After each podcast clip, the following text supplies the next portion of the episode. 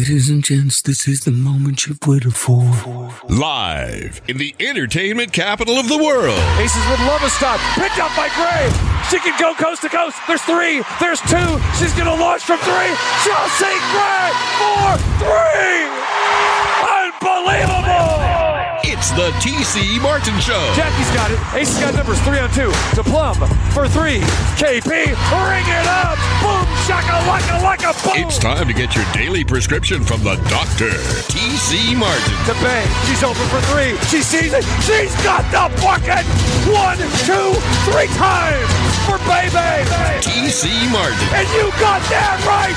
Money won't change it. Raquana, Baby Williams. Boom, shaka, laka, like a ball. This is the greatest show. The ball is in the air. The Las Vegas Aces have won their very first WNBA championship. The doctor is now in.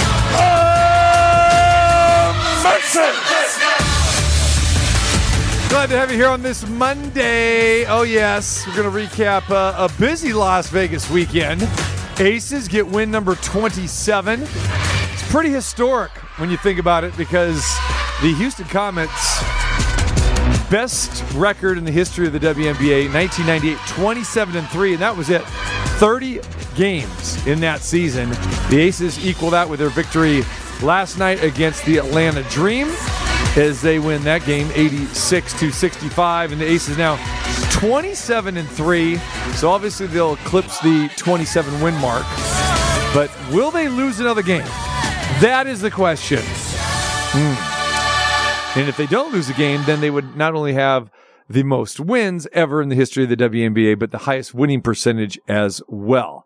10 games left, and tomorrow night, a huge game. We'll talk about that. The Commissioner's Cup final, worth $500,000. All right, so we'll dive into that today. Marco D'Angelo in the house, as he always is on Mondays. What's going on, my man?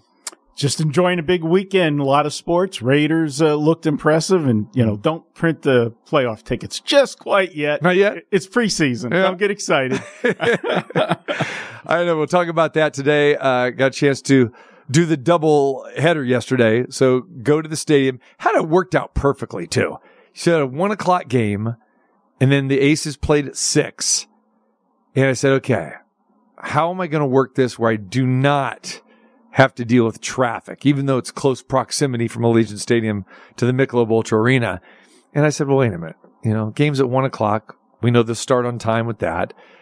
Second half's not going to mean anything, right? Because it's a preseason game.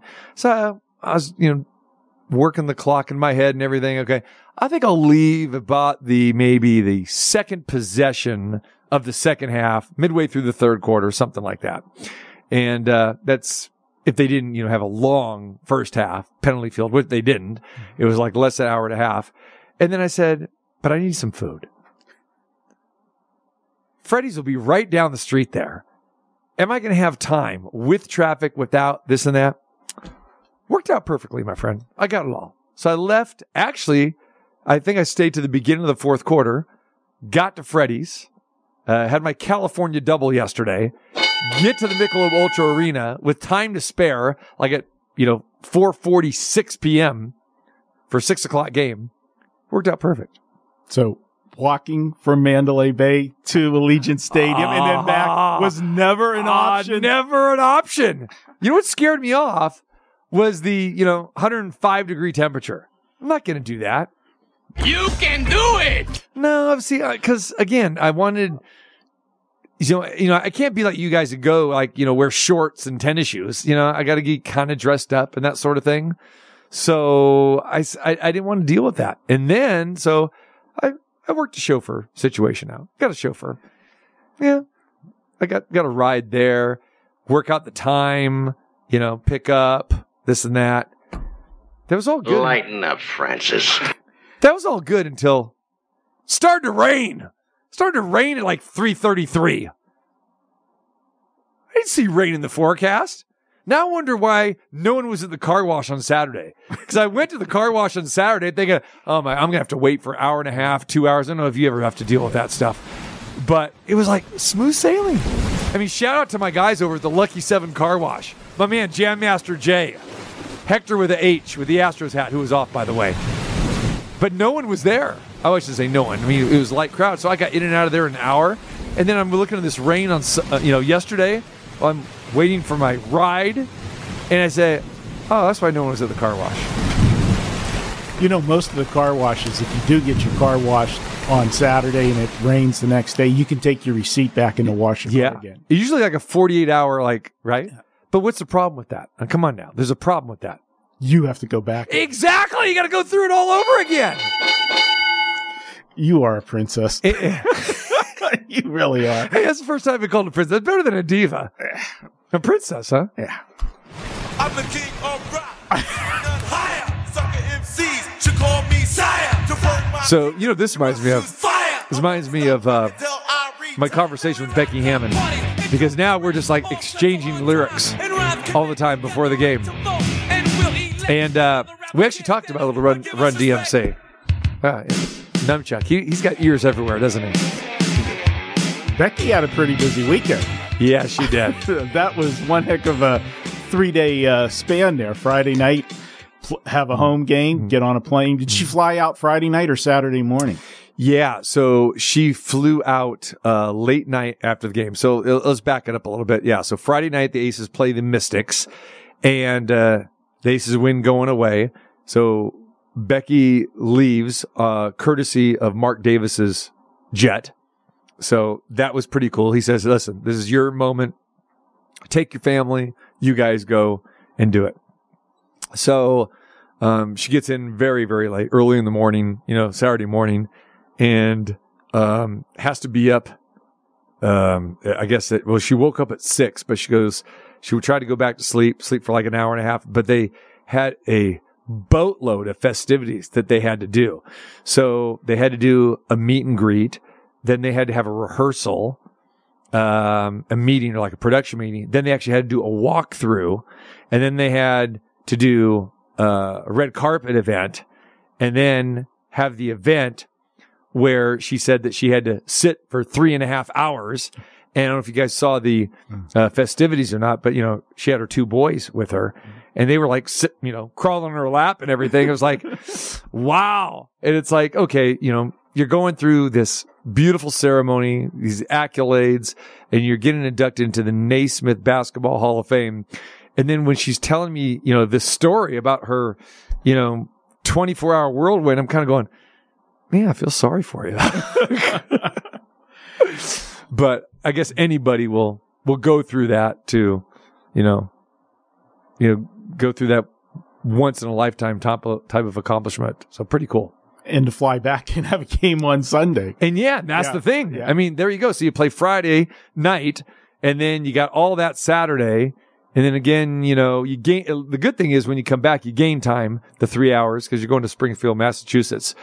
But yeah, what a whirlwind. And then I said to her before the game, so, well, tired now? I mean, what thing? She goes, exhausted, but she goes, hey, this is what we do. Price you got to pay. All good. And then, as you saw, the Aces, they rolled a victory last night. They did. Shorthanded as well. Injury announced late, and the bench isn't deep to start with. Right. And I know that for those that were betting on that game and laying 17, the same number that it was Friday with Washington, people were a little concerned about that. But, yeah, no one really knew about the injury. Got the word about half hour before game time that A'ja Clark was going to be out with a back injury, but it was just precautionary reasons. So she was there. Candace Parker was there too last night on her scooter, so that was cool to see her there, but just precautionary. And A'ja Clark was at practice today, draining threes. So she'll be ready to go for the big game tomorrow, the Commissioner's Cup, for $500,000. Speaking of draining threes, yes, we had a sighting that we hadn't seen a lot of. Kayla George with some threes yesterday. Season high, 11 points for her. She did. She had 3 threes, and then she had a deuce that she got fouled on that, and that could have been another 3-point play. So she got nothing but 3-point plays, but she missed the free throw. So, but Kayla George was impressive. She was impressive. I will give that. Which she was going to get, you know. I was glad to see her do that too. Yeah. But her interview afterwards on the TV side of it, I mean, she, that accent, and it's infectious listening to her laugh. Wait a minute. You telling me you didn't listen to the pre-game interview with Kayla George? Because there was a lot of laughs in that. You didn't turn on your radio and listen to her being my guest in the pregame show? Yesterday? Yes. No, you interviewed her earlier in the season. I did. Yeah. I heard that one. I didn't hear yesterday. Okay. Yeah. Then basically heard the same thing. Yeah. She is fun, though. I mean, she is fun. And you and I kind of joke about, you know, about her. It's taken some time for her to adapt to the WNBA game. But last night she got extensive minutes. And I know there were probably some fans going, oh, boy, she's going to have to play. But she played well last night. And she is a good three-point shooter. She did. You know, unfortunately, as I told you when we came in, it's been a rough week, you know, and I fell asleep at halftime of the game. So didn't wake up till it was over. Saw they covered. Saw it went under, to my dismay, because I did bet the under on Friday night that that was toast. I thought, you know, that they were going to manage minutes, you know, on these two games, because everything tomorrow's the game, right? You know? I mean, we know the Commissioner's, you know, Cup and everything with that. It's who they're playing. Mm-hmm. That's the team that, you know, laid it on them, embarrassed them, you know, a week ago Sunday, and I think they're waiting for that revenge game. But it's going to be. You said, will they lose another game? They play New York back to back, and that's going to be, I think, is going to be a problem. The couple losses that they had this year, as I pointed out to you before, was second of back-to-back against the same team. Mm-hmm. Mm-hmm. The road games are the ones that concern me when they go on the road, because that's when you usually, you know, you have some issues, because whether it's travel or playing a tough team in back-to-back situations. They lost the Connecticut game, which is, you know, they won the first game in Connecticut. Then they didn't have to travel. They played them, but you know, Connecticut got them. That was a game where DeWanna Bonner went off for 41. And so that was their first loss. Then they were, you know, on the road in Dallas, and a game where they thoroughly dominated, had an 11-point fourth quarter lead, and then couldn't get rebounds against the best rebounding team, and they got the loss there. Then the New York situation was a circled game for the Liberty, because the Aces defeated the Liberty by 17, you know, a few weeks before that. So it was a great spot for the Liberty. They were at home. They were ready to play. And, you know, I was talking to A'ja Wilson about that earlier today, leading up to tomorrow's game. I can't say what she said, but she goes, blank happens. Mm-hmm. And that was that game. The Aces played well for the first half. They led at the end of the first quarter there in Brooklyn. They trailed by 5 at halftime. And then the second half came, and all of a sudden, you know, here comes Ionescu just raining threes left and right, like she did at the All-Star, you know, competition. But they were focused that day. They played lockdown defense. I give the Liberty all the credit in the world. But, you know, Becky Hammon, as she says over and over, she does not like to lose. And the Aces, as we all know, are great in these revenge game situations. So that's why I think a lot of people have this game circled tomorrow night, not only because it's Commissioner's Cup, but from a betting standpoint, thinking, okay, the Aces are going to bounce back. And I firmly believe that. And I can tell you, you know, just from being at practice today, it was like a postseason practice today, or it was like a, you know, early on in training camp practice today. And that was by design with Becky Hammon. They were laser focused today, and they know what's ahead of them. But then, like right after practice, here we go back into being loose and being confident. And that's exactly what you want to see in a team. And you usually don't see that, you know, teams that can turn it on, turn it off, you know, when it comes to game preparation like that. So they are going to be ready for the Liberty tomorrow.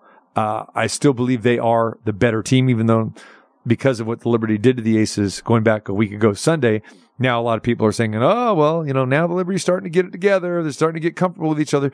I mean, that is true. They're a formidable opponent. They're very, very good.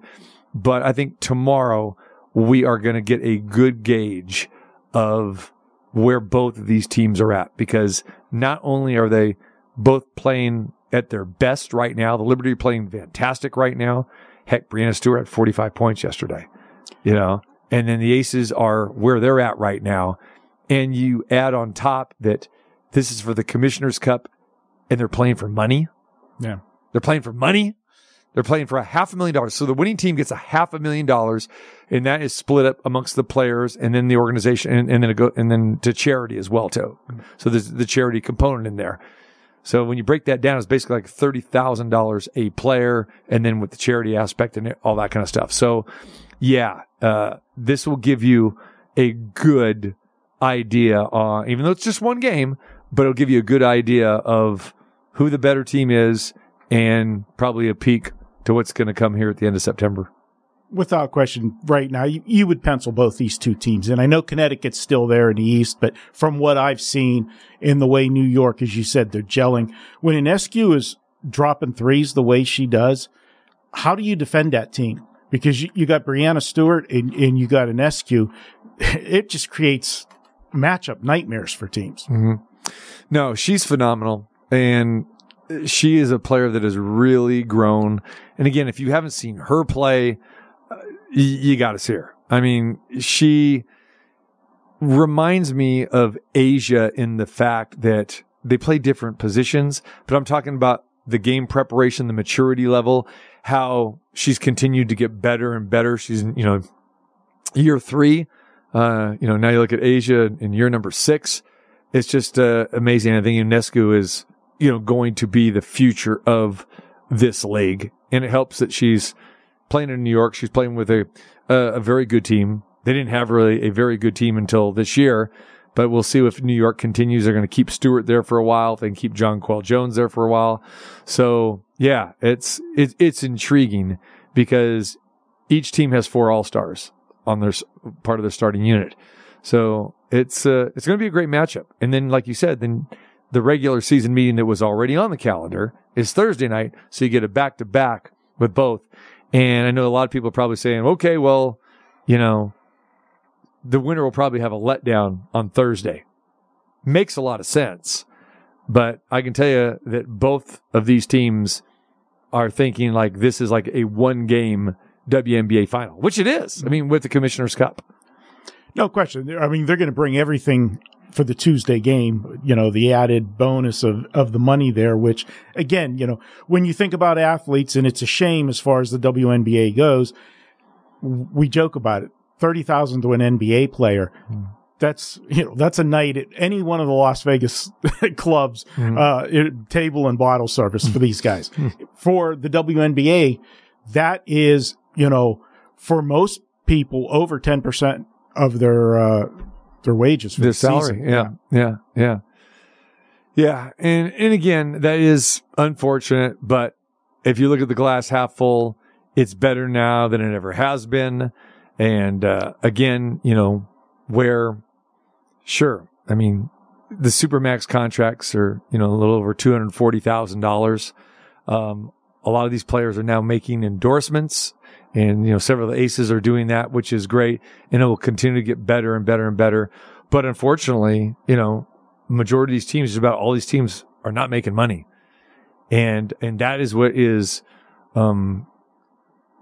kind of stopping the expansion process with this team, because it's hard to get somebody to buy into a team like Mark Davis. He bought into it for the love of women's sports and women's basketball. And he kind of wanted to be the guy that says, listen, I'm willing to invest. I believe in the long-term future here. Hopefully we don't lose too much money. And then eventually we can break even and we can, make money. And the Aces are doing it the right way. Even though Mark Davis has, added a lot of budget, to this organization. They've expanded the front office. I mean, you're playing in a casino arena, but they are getting some of that money back. And again, they had close to 9,000 again last night, 9,100 on Friday night. Tomorrow night will be a sellout with, probably you'll get the final numbers of maybe 10,100, 10,300. 10-3 is the sellout the way it is. But, it's great. But from a product standpoint, I think you agree with this, Marco, because not disparaging you, but you weren't watching the league for all of these years. But I think guys like you and other people who just started going to games the last couple seasons are just going like, wow, the product is good. And I had a conversation with someone earlier today and they go, I'm not just saying this. I really believe this is a better product than what we see at the NBA level as far as attention to detail, playing defense, ball movement, system-wise.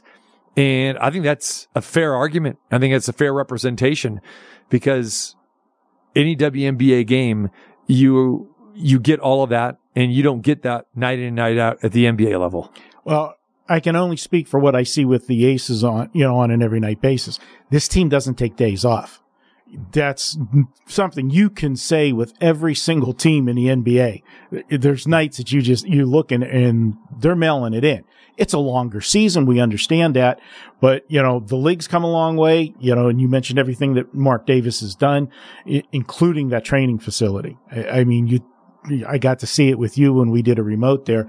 Unbelievable. Mm-hmm. So yeah, it's first rate. And I know we always talk about conspiracy theory. Well, it won't be because they are the two best teams, but the league wants nothing better than a New York Vegas final because that's the best possible combination for TV. Now, some people might say LA, New York, but right now the face of the NBA is A'ja Wilson, mm-hmm. In my opinion right now, and they're such a dominating team. That's what you want to see. And they're on a direct, collision course to meet in the championship. And the thing about it is the only thing that can kind of upset that would be the Connecticut Sun, but they've tapered off a little bit, and that would be a rematch from last year. And again, they have had some injuries, and one of their best players, Jonquel Jones, is now playing for the New York Liberty. So in all intents and purposes, it really does look like that because I don't think that, if Connecticut did face, say, New York in a semifinal, that the way things are played right now, I don't think that Connecticut could beat them in a 2 out of 3 game series or a 3 out of 5 game series. I don't see that happening. So I think that we are going to be on that collision course with these two teams. And I'll say this, even though the Aces got beat down in that game last Sunday in Brooklyn, that was actually probably the best thing for the league. It was probably maybe even a good thing for the Aces to be able to taste that. And sure, it was embarrassing, it was humiliating, but it was uncharacteristic too. But now you've got 2 games against these two teams. One was dominated by the Aces on their home floor. One was dominated by the Liberty on their home floor. Now you're having the Commissioner's Cup final for $500,000. And that's going to go a long way. And then you're going to get 2 more meetings with these two teams very easily. So they could go 5 times they could meet.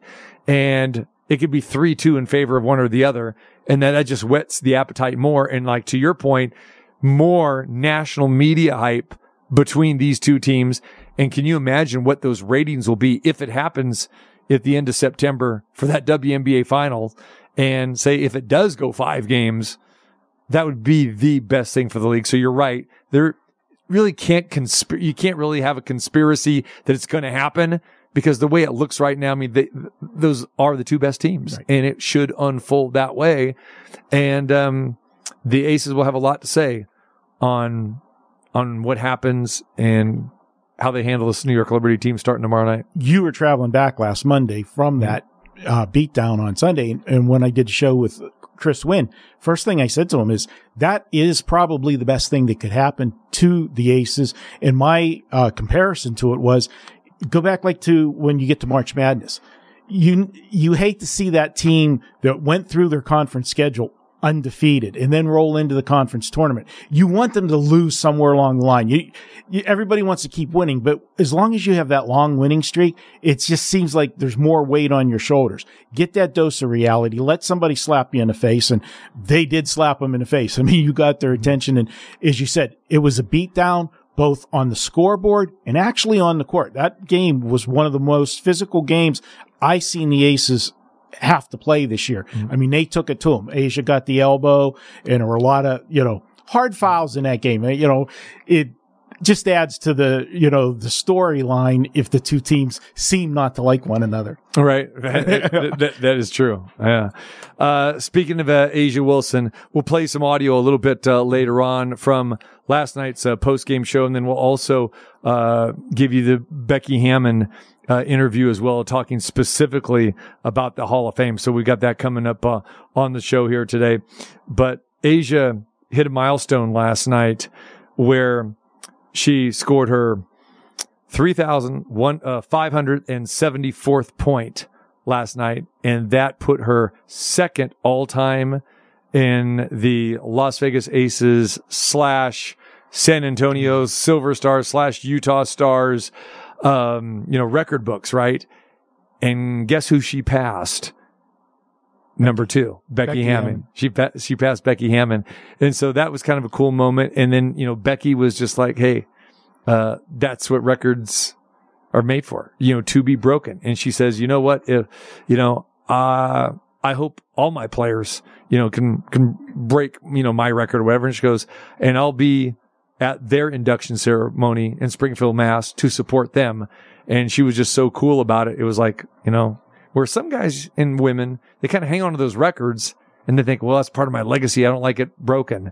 But how cool is it? Here it is. She breaks her coach's record. How close is number one? 4,300. So it's possible. Yeah. It's, and here's the thing with A'ja. She is the number one pick of this rendition of this franchise, right? 2018 of Las Vegas. Yeah. She has no intention of going anywhere. She realizes, and she's talked about it so many times here, that it's my responsibility. This team is in this franchise invested in me as their number one overall pick, you know, coming to Las Vegas doesn't take that lightly.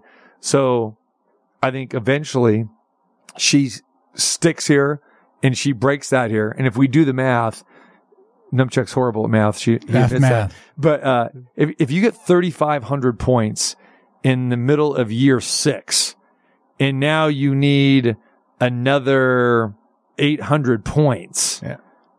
How long you got to be here to do that? It's not going to be that long for it. I mean, two seasons? Yeah, two and a half. Yeah, yeah. And if she keeps putting up, you know, 40-point games, you know, and that's another story. So she had 40 on Friday night. And that equaled the franchise mark by KP. But the funny thing about that is, so KP hit for 40 on July 9th in Minneapolis. Whose record did she break? A'ja Wilson, because A'ja had 39. Oh. So A'ja had 39, KP got 40. So there was like a little friendly, you know, jawing between those two, right? And then here A'ja Friday gets 40 to tie KP. And then you get to see them again. And we talk about that. And we'll play that interview for you, too. Becky pulled her out after she got the 40th point. She kept her late in the fourth quarter till she got the 40th. And then she pulled her out. There was like a minute, maybe minute 20 left. She pulled her out. Yeah. She would have got two more possessions or would have had a shot to break KP's record. Did she want to keep them tied? I don't, you know, because the way that unfolded, it was really kind of natural the way it happened. It wasn't like, okay, boom, pull out, you know, shit, subs coming in. And, again, I don't think that factored into it. But, as a coach, you got to love that though. Like, okay, we got both of them right here. And again, you can't control what's going to happen in the future, but very easily, I mean, KP could turn around, you know, tomorrow or the next night and get it. Heck, Chelsea Gray could get it. Jackie Young could get it. It could be one of any four. I'm going to say Jackie Young would be the next one to do it. Yeah. Jackie Young, I think, has the purest shot on a team. And this is a team loaded with shooters. It's funny you say that because I'm chuckling because Jackie Young had the ugliest shot on this team her first, you know, 3 years. And it was like, oh my goodness, you know, just work on that shot. And credit to her, the last two off seasons, she has worked on the shot and it does.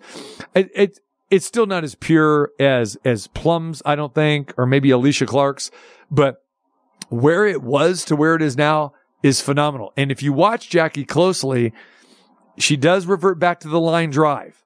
They go in, she ends up flat. I don't know how. I know, right? But when we talked about the end of that, the Dallas game, how'd that go in? Yeah. But when she gets a little fatigued and tired, you kind of see the flatness come back where, you know, I'm not saying it doesn't happen with other players as well too, but she's so focused. She's so determined. And again, Plum and Gray have rubbed off on Jackie, because at the end of practice, like, okay, practice over at 1 o'clock. No, they're going to keep shooting those three. Just keep shooting until they turn off the light and say, okay, time to go home now. Okay. You got some media obligations. Forget that. We're shooting, you know, but those three, it's just amazing. It all started with Plum. And then when Gray joined the team, she's a workaholic, and that's where Jackie just fell in line. Pretty cool. Can you imagine having four 40-point players? Yeah. It's insane. It could happen. It could happen. It could happen. Because, I mean, Gray and Young already have over 30. Yeah. So, and again, for those that are saying, well, you talk a lot of WNBA, you're talking a lot about Aces. Well, we should, because this is history. And this is Las Vegas, and this is your home team. And they are the hottest ticket in town right now when you talk about the summer and you talk about the fall. They're the hottest ticket, plain and simple. And they should be, and embrace that, relish it. And like so many other people that maybe weren't familiar, once now they're getting hooked. And they say, wow, what a product. And it is. It's fantastic. So they bear the talk.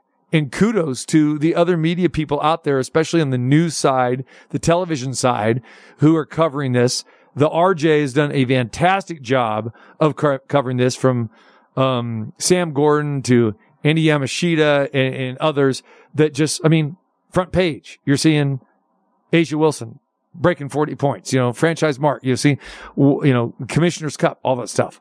So, yeah, if you're not following this, then you're missing something, and it bears covering big time. And it's great that they have center stage right now. Yes. There's, you know, they're going to, when they get to the playoffs, it's a shame. They'll be going up against the NFL and college football when they're in their playoff time. But they get it in before hockey. Cause let's face it, this is a hockey town.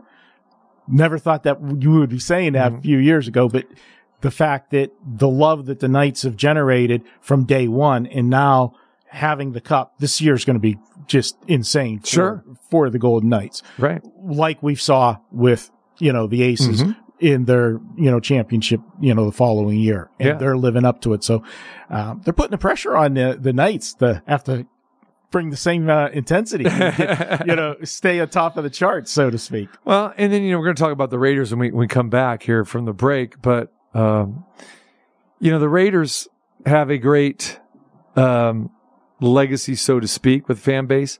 But when you go to these games, and I'll use yesterday as a perfect example, all right, there was predominantly red in that building yesterday. Even though there weren't 65,000 people there, but it just, it's kind of a shame. And again, we are still at that where it is a visiting team's ticket right now. And that's not to disparage the Raiders, but that's the fact. And when you go to a regular season game, especially if the team is not winning, okay, they're not vying for a title or the division lead, it will continue to be like that. So that may be a hot ticket, you know, come September, October, November, December, granted, but I want to see nothing but silver and black at Allegiant Stadium. We haven't seen it yet. And now what, we're going on year number 3. Right? Because 2020 fans weren't allowed in the building. So 2021, 2022 was that way. 2023, your first preseason game, that should be your hometown team, your fans in that building. And again, everyone has a lot of high hope at the beginning of the season. Nothing but red and white in there yesterday. And I'm not exaggerating. I mean, and it's going to stay that way. I mean, look at year one of the Golden Knights. Every time you went to a hockey game, it was almost a 50-50 split, because it's a transient town. There's a lot of people that live here from, you know, somewhere else. They're going to go watch their team when they're in town. And then people that want to schedule a vacation, a road trip with the game. We say it all the time. What better way to do it? You can get like 3 vacations in one weekend trip going to a Vegas Raider game. Show, dinner. Yeah. Food. Yeah. Game. Yeah. Yeah. And it was that way, but it just hasn't been as prevalent noticeably with the Raiders. The Raiders, you really notice it. And maybe because football is more of a broader sport and everybody kind of has their own team, but even you go back to opening night, you know, with the Golden Knights, I mean, it wasn't 50-50, you know, on opening night. I mean, those fans were there. Those season ticket holders, they didn't sell their tickets that night. They were there, and they were that way pretty much for the whole season. Now, granted, a weeknight game against Edmonton or Chicago or Boston, Penguins, right? Yeah, you're going to see that, you know. But every game, and granted, there's a lot less, you know, NFL games, you know, 8 home games, 9 home games, but every home game you're seeing a big fraction, and even a larger fraction when it's like Kansas City or somebody of that nature. So it's going to be that way till they start winning. You got to, exactly. All right, we come back. We're going to talk about the Raiders. We'll talk about their game yesterday. Raiders defeated the 49ers. We'll got some thoughts on that.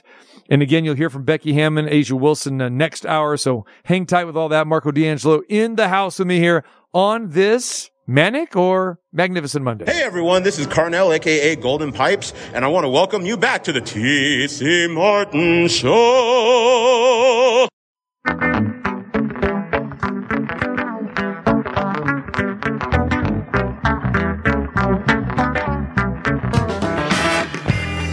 Back at you here on a Monday.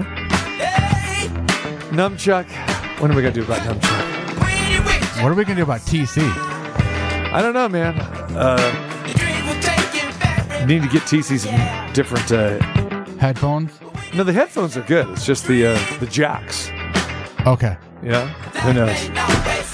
That was great. Marco D'Angelo in the house here. Let's talk some preseason football. Raiders and the Niners yesterday. All Raiders. If we're keeping score, and some were, 34-7 yesterday. No Jimmy Garoppolo, no Brian Hoyer, no Hunter Renfrow, no Max Crosby, and many other starters. But it did not matter because the 49ers weren't putting out Brock Purdy, no Christian McCaffrey, no Deebo Samuel, no Boza, no nobody. And it really looked like it was like a free-for-all out there as far as players. And, you know, looking at your roster sheets, okay, now, who is that? Which guy is that?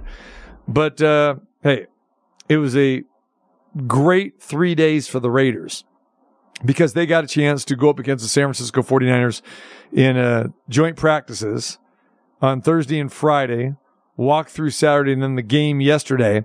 And the Raiders won every day, especially in Friday's scrimmage. And we talked about that on the show on Friday at the Westgate, is that Niner quarterbacks threw 6 interceptions, 2 by Purdy, 2 by Lance, 2 by Darnold. And yesterday, Trey Lance got the start for the 49ers, was downright abysmal. Sam Darnold actually looked pretty good. But really, the guy who stole the show yesterday was Aiden O'Connell, the rookie from Purdue, played 3 quarters of the game yesterday, 15 for 18, 141 yards, 1 touchdown, a passer rating of 117.8.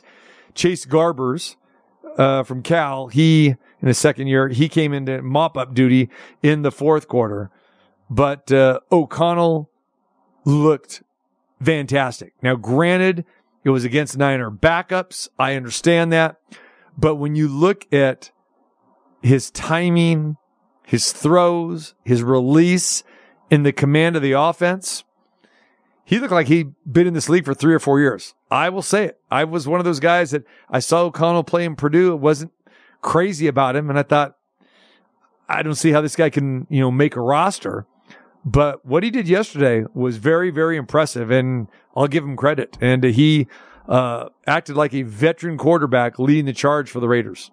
He did look good. And like, we have to pump the brakes. It is preseason. The 49ers defense was just a shell of what you'll see when the regular season starts. And you talk about Trey Lance. If you're a 49er fan, you really can't feel real comfortable about your situation. You don't know how Purdy's going to be from the elbow. If that's going to be 100%, you keep waiting for the other shoe to fall on Purdy because, you know, we all were in disbelief of what he was able to do last year.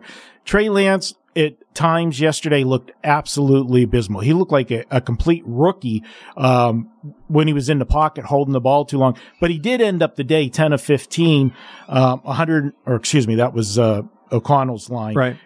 Lance was 10 of 15 also for 112 yards, one TD pass. So he did get one nice drive together in that game, but I'm not sold if I'm the 49ers. That's going to be my concern is Purdy, what we're going to do. We'll see him in week two. That'll be the dress rehearsal for most of the teams, which used to be week three was the dress rehearsal, back under the old format. But as far as the Raiders go, we saw it last year with the Raiders. They seemed to put a little more of an emphasis on the preseason games. They had success last year, obviously had success Sunday. But again, we saw what, as good as they looked in preseason last year, it didn't translate to, the regular season. So don't get too excited, but there were definitely some things to look at. Biggest takeaway for me, the defense, obviously looked much better than it was last year. But again, you weren't getting the 49ers full offense. Yeah. And both teams were in that exact same predicament, not facing, the starters, but Trey Lance, those numbers that you just described, Marco, I'm blown away because I was there and I watched the game, and it just goes to show you how numbers really mean nothing because he was awful. Misreads, under pressure. The only time he looked good was when he had to utilize his feet. Okay. And that touchdown drive that you said that he led them to, that was in a short field. When the Raiders went for it on fourth down at midfield, and that's how the Niners got their lone touchdown. They had a short field, and you could just see what field position does for a guy like that. Because when he was backed up inside his own 10 or own 20-yard line, he was miserable. He just, he was just nervous and made the wrong reads. It was just terrible. But when you have, half of a field to go, and all of a sudden, oh, now look at this kid. He's playing with confidence. But it was not pretty. And you talk about numbers. The Raiders won 34-7 yesterday. Do you know how many yards the Raiders had? And without looking it up, it's 34-7. They went up and down the field. How many yards do you think they had yesterday? You would think that they had, 400 plus. Right. Or even 350 or something like that, right? They had 266 total yards. That was it. And they had the ball for majority of the game. 266. They had 146 passing and 120 rushing. It just goes to show you that I don't know. It just goes to show me that, okay, this team was playing against a team that was really, kind of ill-equipped. And I'll give them credit. They won the game, even though it really doesn't even matter. It's how you looked, how you play the game, what did you get out of the game? And if you're Josh McDaniels, got to say, wow, I've got a backup quarterback that maybe I'm thinking about, maybe I don't need Brian Hoyer. Maybe O'Connell can be the future of this team after this. So that's a bright spot. Got Zamir White. He got most of the carries filling in for Josh Jacobs. Even though Zamir White looked good, he only had 43 yards on 13 carries. You do the math there, it's under 3 yards a carry. Sincere McCormick had 2 touchdowns, the backup role, 3 yards a carry, 9 carries for 27 yards. So neither one of these running backs against a lot of second, third, and fourth stringers, had any real burst and any big gains, for the most part. Now, that's not to squash what the Raiders did, because I think that they looked more efficient than the Niners. The Niners were jumping off sides, had false start penalties, committed some stupid penalties. And to me, if you look at all 3 days where Jimmy G had reps and Hoyer had reps and Max Crosby and the defense had reps in those joint practices, the Raiders were better than the 49ers every day. Again, it's preseason, and what is the full agenda? Shanahan doesn't need to win in the preseason. He just wants to look at players and get the guys minimal amount of work, but get them work and not get people hurt. The Raiders, this is a big year for Josh Daniels. Even though it's only his second year, I think this is a lot of pressure on him to make a step forward from last year. Because it was ugly at the end in, you know, the way things deteriorated with Derek Carr, them missing the playoffs, when expectations were a lot higher. All that winning in preseason does is going to fuel that. Now we expect that to continue in a regular season. Defense was sharp yesterday too. 4 sacks, and they were all in the first half. And that bears saying because, again, you know, the first half, even though you don't have your top tier guys out there, but you got guys out there that are, you know, going to be on your roster for the most part. They also had an interception. They had a fumble recovery, and they held the 49ers to 2 for 10 on third down, 0 for 2 on fourth down. So this team did a lot of things, and it looked like they were a cohesive unit. And that's what I was looking at yesterday. They were cohesive. The Niners looked like they were a mess. And I really thought, like from a coaching perspective, okay, Kyle Shanahan, they got beaten down in those joint practices on Thursday, Friday, when you had your number ones out there. So your 3 quarterbacks, and they're all supposed to be vying for, you know, 2 spots here. And any one of those 3 going into the regular season could be your number one guy because they've all been number one guys in their career with different teams. Well, Lance, you know, there, but they anointed Lance the moment he got there. And then they got, you know, Garoppolo, and then here comes Mr. Irrelevant, you know, comes in and gets the job. So when you have 6 interceptions in like 1s against 1s, that's alarming. So I was thinking, you know what? Shanahan's going to rip these guys up a little bit, and he's going to say, listen, okay, we got a game situation on Sunday here. Let's come out here from the get-go and let's establish ourselves. Let's get in a rhythm. Let's not turn the ball over. Let's look like a championship football team. But you know what they did? They looked like they did in that 6 interception, you know, fiasco 2 days earlier. They were, again, penalty after penalty. They just looked bad. So from a coaching standpoint, okay, yeah, I know you're going to get Kittle and you're going to get, you know, all these other, you know, McCaffrey, all these guys back there, but you still got some question marks at quarterback. Like you said, you know, Brock Purdy goes from Mr. Irrelevant to the number one guy. Now he's not even playing because he's got a little bit of an injury. So let's let these other guys play.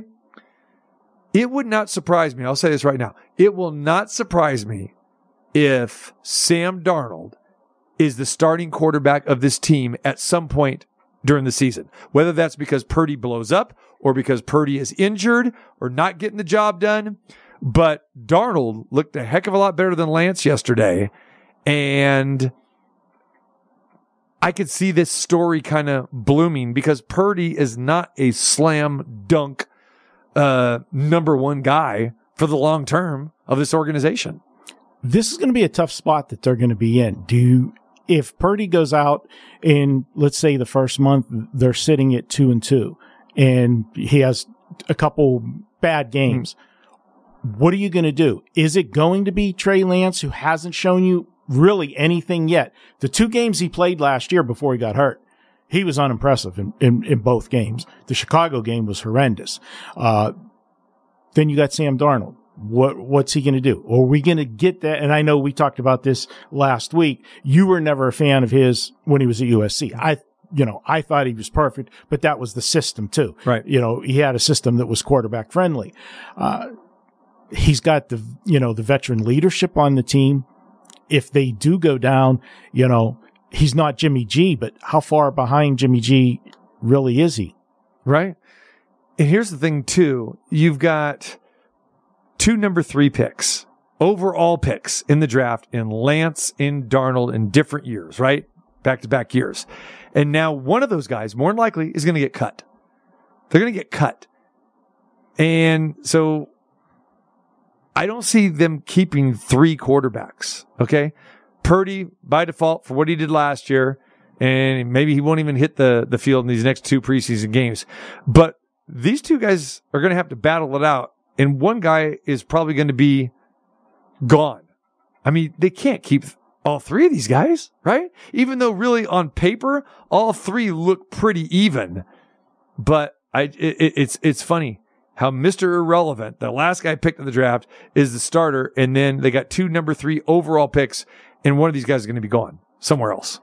And if it is Trey, that's going to be, you know, that's going to go on the GM's resume. Eating a lot of money there. Yeah. That's. But do you keep him just because of that? Because if we, you know, and these have to be auditions. Okay. And it's Darnold 1, Lance nothing after yesterday. Okay. So then let's look at week 2 and then week 3.